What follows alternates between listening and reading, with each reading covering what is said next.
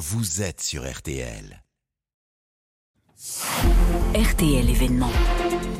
Et c'est l'événement ce matin sur RTL, ces scènes de chaos hier au Brésil. On vous emmène sur place. Bonjour Julien Fautrin. Bonjour. Et vous êtes l'envoyé spécial de RTL à Brasilia. Ces images, elles ont fait le tour du monde et on se demande tous comment des manifestants ont pu entrer dans les lieux les plus sécurisés du pays, comment on a pu assister à un tel déchaînement de violence.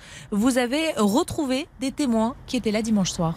Oui, des émeutiers qui parviennent euh, à la hache, à la masse, à forcer les portes, casser les fenêtres du palais présidentiel, de la Cour suprême, du Congrès. Tout le mobilier est par terre, cassé, des toiles tailladées, les canalisations percées.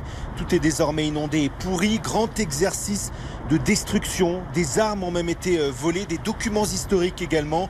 On retrouve des excréments et chacun, bien sûr, filmant ses exploits partagés en temps réel sur les réseaux sociaux. Juliana était là lorsque les manifestants ont marché vers le palais présidentiel.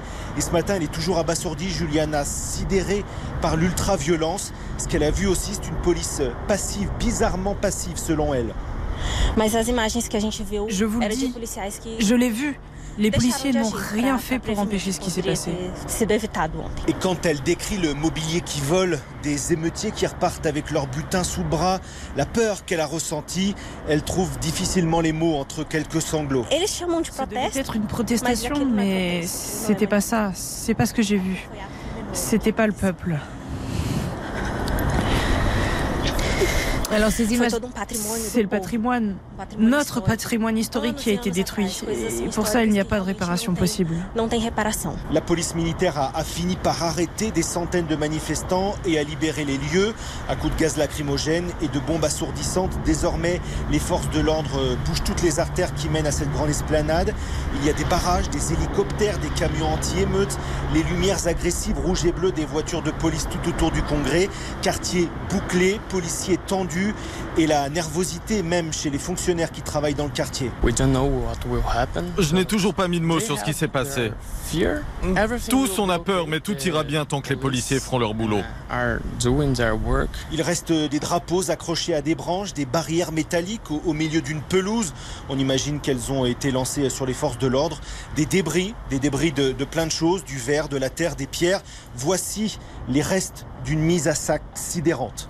Alors Julien, ces images bien sûr font penser à ce qui s'était passé aux États-Unis, les partisans de Trump, à l'assaut du Capitole. Pourquoi les pro-Bolsonaro sont, sont pris à ces lieux de pouvoir? Il y a deux raisons. Un, nettoyer. Nettoyage général, entend-on dans la bouche des partisans de Jair Bolsonaro. Nettoyer le pouvoir qui serait corrompu. Deux, le refus de reconnaître la défaite de leur champion contre Lula à l'élection présidentielle le 30 octobre dernier. Je me suis éloigné un peu des policiers pour trouver des partisans de Bolsonaro, des bolsonaristes. Il y a une petite zone qui ressemble à une station balnéaire française. Ça sent la barbe à papa. Et les échoppes de restauration rapide ferment tard. J'y ai rencontré Raphaël. Il a un drapeau couleur du Brésil, jaune et vert sur le dos.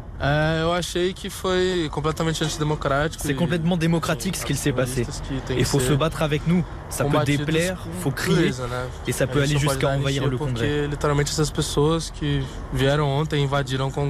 Lula, le pouvoir en somme, avait jusqu'ici accepté les rassemblements, les campements des partisans de Bolsonaro. La journée de dimanche a tout changé.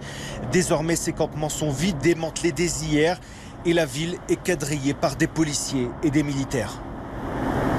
RTL événement signé Julien Fautrin, envoyé spécial de RTL.